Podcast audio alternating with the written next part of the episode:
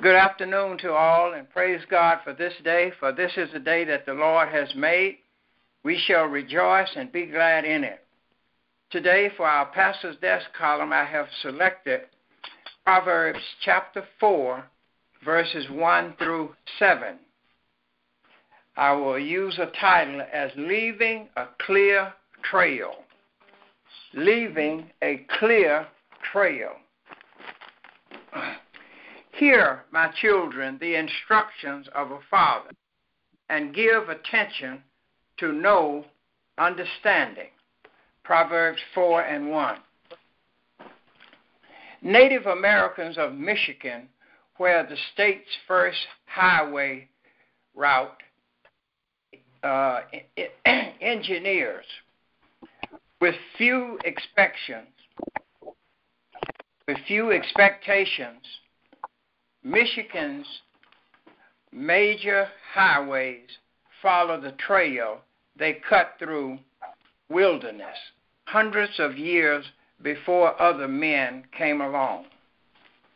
A trail was 12 to 8 inches wide, and for safety, the people would follow single file. Then pack horses followed the trail winding them. Later came uh, wagons, and trails became dirt roads, and then highways.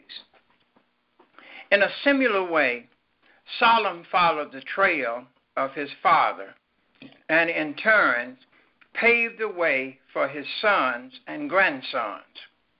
He did this by encouraging his sons to heed my instruction, just as he had followed the sound teaching of his father. Proverbs chapter 4, verses 4 through 5.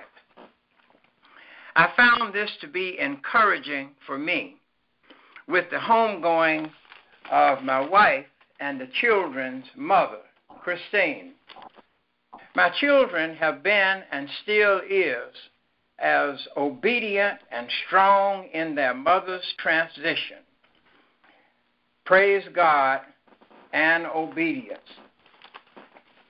So, this father, giving his son good practical and spiritual counseling, was passing on what he had learned from the boy's grandfather, David, who was called a man after God's own heart. 1 Samuel 13 and 14, Acts 13 and 22. The younger generation of believers often learn best about God from older family members. Our physical and spiritual children watch the path we taking, we are taking. As God's men and women, let us make certain we cut a righteous, wise, and clear trail. Then, if ongoing generation choose to follow, trail can become a highway, an ongoing legacy to God's glory. I would like to take this time, take this opportunity to give my children a great praise of thanks for their obedience and care for their father, Caliph.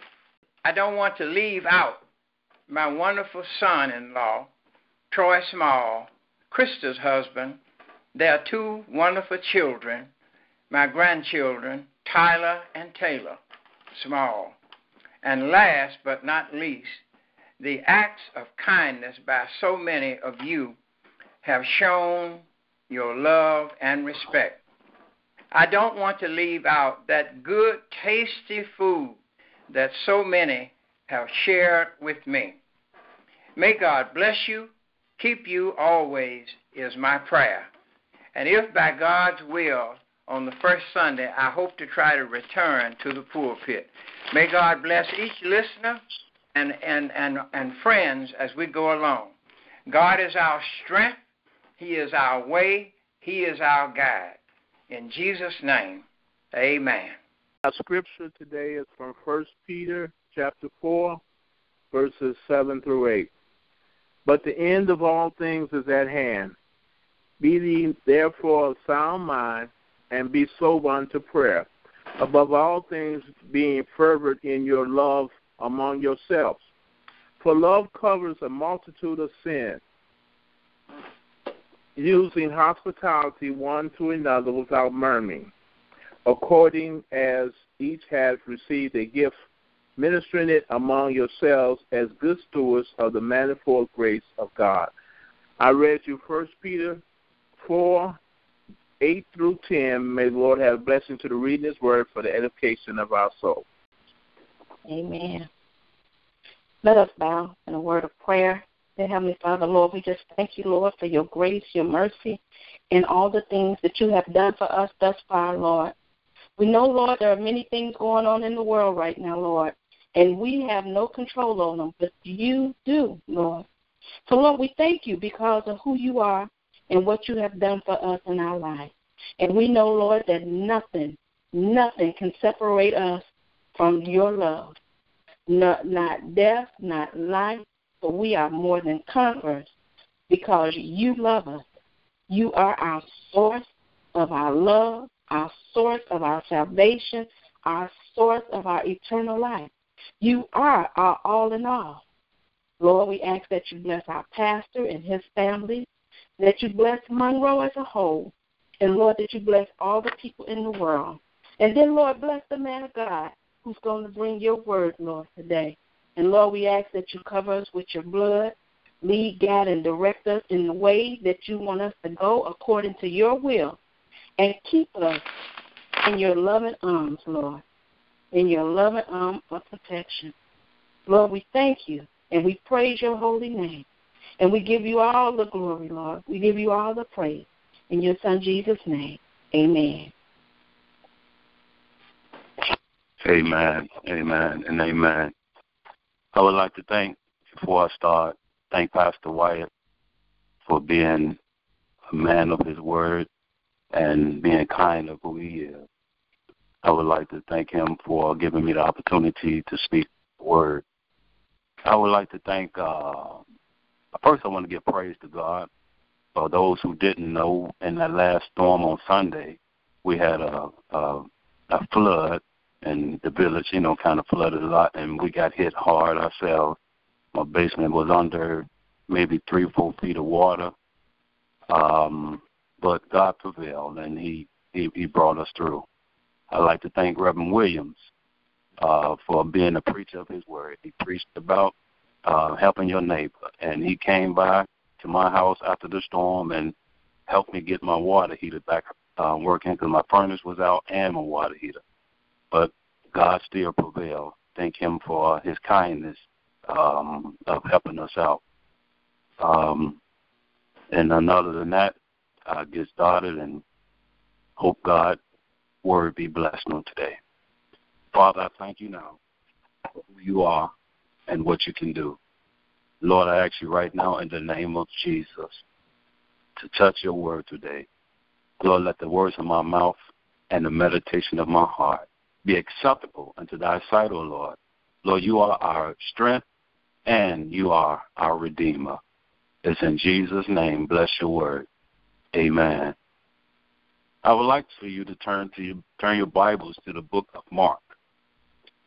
In the book of Mark, Mark, the 14th chapter. Go to the book of Mark, the 14th chapter, starting at the 32nd verse. Mark 14, starting at the 32nd verse. And it reads They went to a place called Gethsemane. And Jesus said to his disciples, Sit here a while I pray. He took Peter, James, and John along with him, and he began to be deeply distressed and trouble.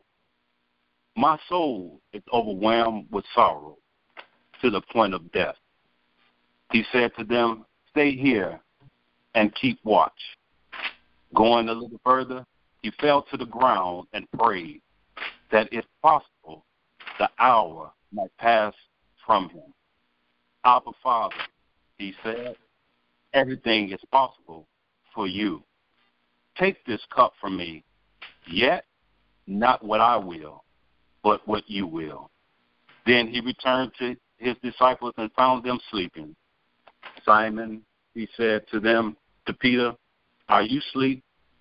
Could you not keep watch for one hour? Watch and pray, so that you will not fall into temptation. The spirit is willing, but the body is weak. Once more he went away and prayed the same thing. When he came back, he again found them sleeping because their eyes were heavy. They did not know what to say to him. Returning the third time, he said to them, Are you still sleeping and resting? Enough. The hour has come. Look, the Son of Man is betrayed into the hands of sinners. Rise, let us go. Here comes my betrayer. If I could leave a subject to you in the subject line, my subject will be Don't Sleep on Jesus. I say it again don't sleep on Jesus. The story was told that a man worked 12 hours a day. Every night when he got home, he just couldn't get to sleep. After so many tries of going to sleep on his own, he decided to go see a doctor. The doctor examined him and said his heart was too weak to take sleeping pills. He tried asking a hypnotist, but they told him his brain was up in age to be hypnotized. He called his friend, and his friend advised him to take three shots of whiskey. He decided against that because he might get tested by uh, those on his job.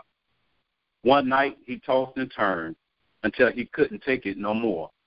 So he called his mother and told her he did well, all the things that he had did, and he still couldn't get to sleep.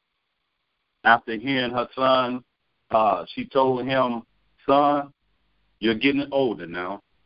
Welcome to my world." But I know of a cure. The man got excited and asked her for the cure. She said, Well, son, before I tell you, I need to give you a word from the Lord. God told me to read this to you first.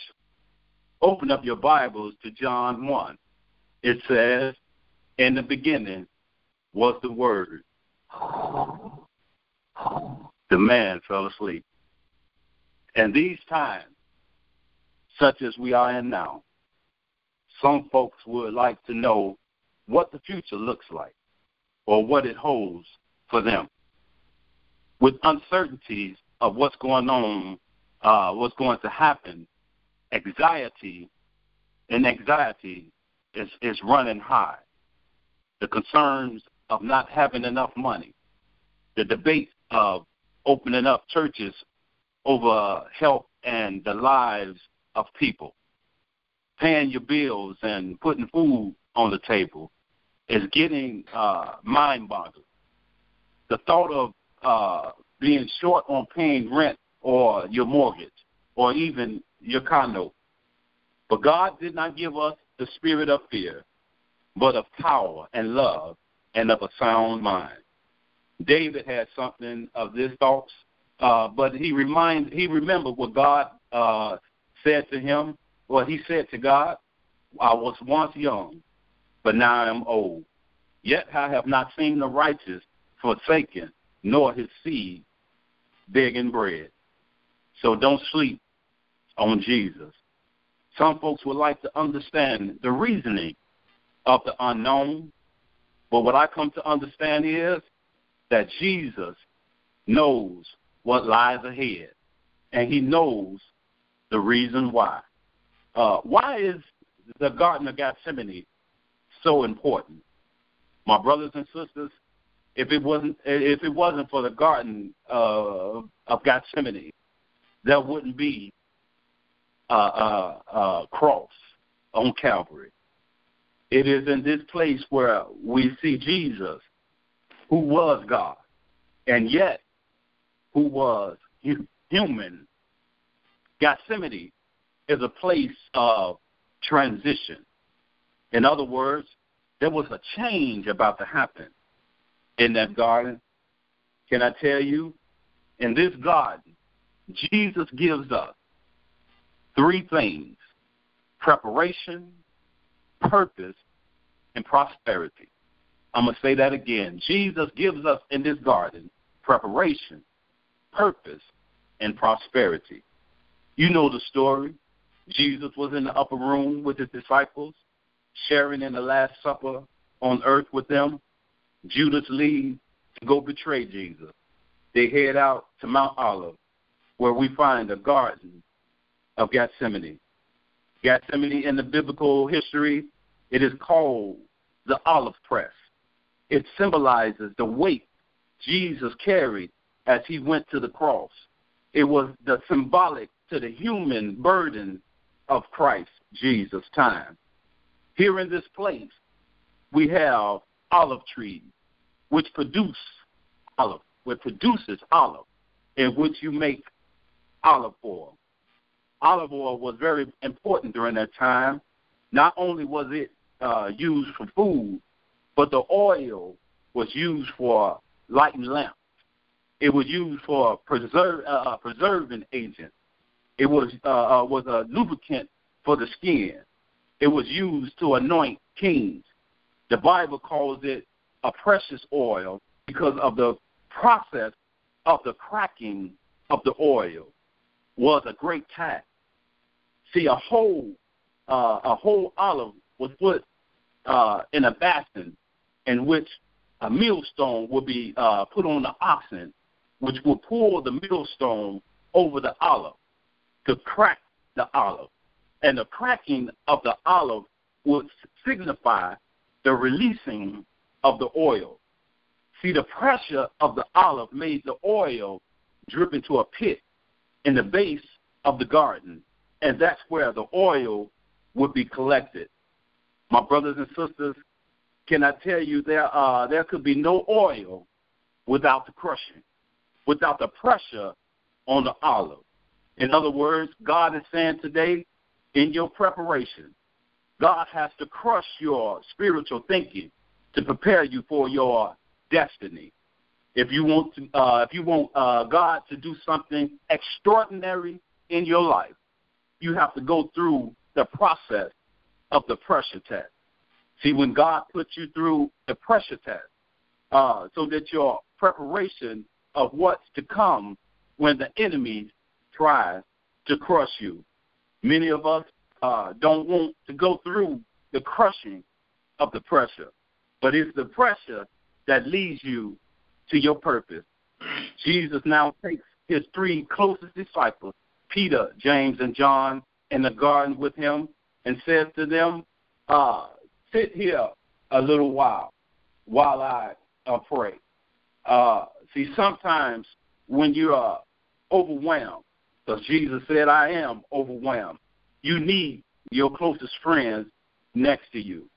Jesus had to spiritually transform to his humanist transformation. Jesus had to feel what you and I feel in times of stress and sorrow. He needed to feel what you and I uh, and feel in times of trouble, uh, what you and I feel in times of agony. He asks uh, for this cup to be passed of him. Uh, what see what Jesus saw in that cup, not only the brutality uh, and the, the the beatings and the the beauty that he was going to go, he was going to endure. He was not able. He was able to take that.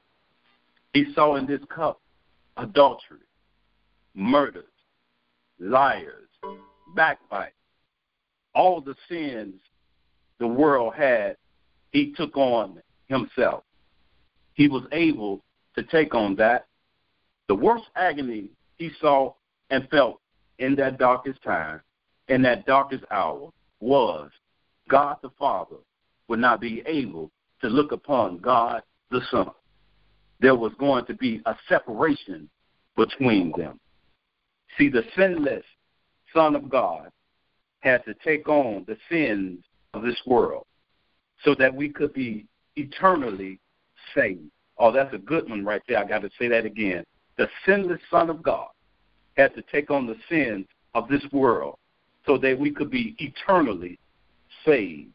Uh, he's overwhelmed, so he has to go back to his homies after he prayed to get comfort, but he finds them asleep again. I thank God Almighty. He shows us in this verse 36 to focus on our purpose. Our Father, everything is possible for you. Take this cup from me. Uh, yet not as I will, but what you will. In other words, Father, I thank you for reminding me, without you saying even a, a word, of my purpose for coming into this world.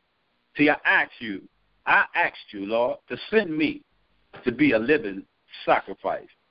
Monroe family, there's a purpose why God has you in this world, the experiences you have had in your life, and pushing, is pushing you forward towards your destiny. God has just deposited in you something that will bring glory to His name. Uh, anybody been sick and He healed your body? You should glorify His name. Anybody been down and out and you didn't see no way out, but God brought you out?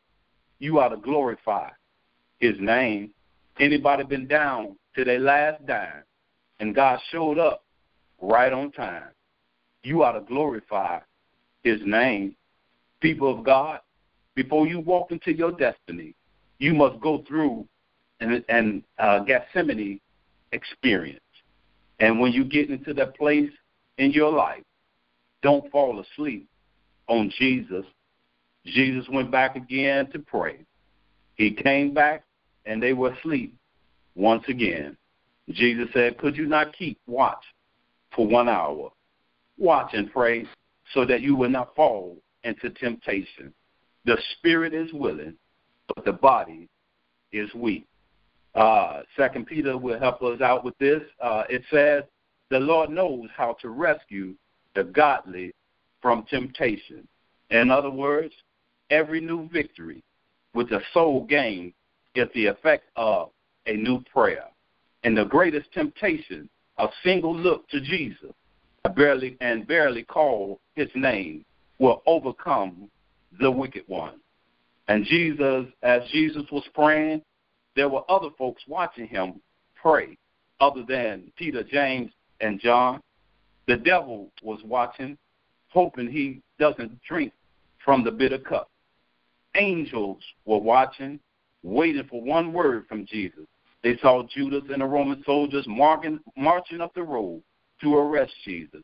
And at any command, any word, they would have swooped down and destroyed them with one blow. God was watching, but he couldn't say a word because he said in his word, For this cause I came into the world. Jesus came back and, and found his disciples asleep for the third time. They couldn't even say anything to him because they knew they had failed him again. Jesus said, As I close, the hour has come. Look, the Son of Man is betrayed into the hands of sinners. Let us go. Let us go. Here is your prosperity, Monroe. Jesus allowed himself to be apprehended. I'm going to say that again. Here's your prosperity. Jesus allowed himself to be apprehended. See, if you knew who Jesus was, you would understand that he didn't have to do it. One word from Jesus again, and life as we know it uh, wouldn't even be today. Uh, in the last then of the hour, Jesus could have ended this world. But because of his preparation, because of his purpose, because of his love, Jesus brought prosperity to our lives because he allowed himself to be apprehended, because he surrendered to the will of the Father. Uh, and now you and I can live. So, what an awesome and how awesome it was uh, as we thank God uh, for what He has done. Uh, he was thinking about you and I. It doesn't matter what's going on in this world today pandemic, masking up, opening up the nation too soon, sickness or death. Can I tell you? Uh, we can affirm that Jesus is true to his word. He told us in Jeremiah 29 11, For I know the plans I have for you, declares the Lord, plans to prosper you uh, and not to harm you, plans to give you a hope and a future. Don't sleep on Jesus. For the Lord is a sun and shield. The Lord will give you grace and glory. Here's the shout No good thing will I behold from those who walk upright. Uh, uh, uh, Psalm 84. Don't sleep on Jesus. God said, I sent my word and healed them and delivered them from their destruction.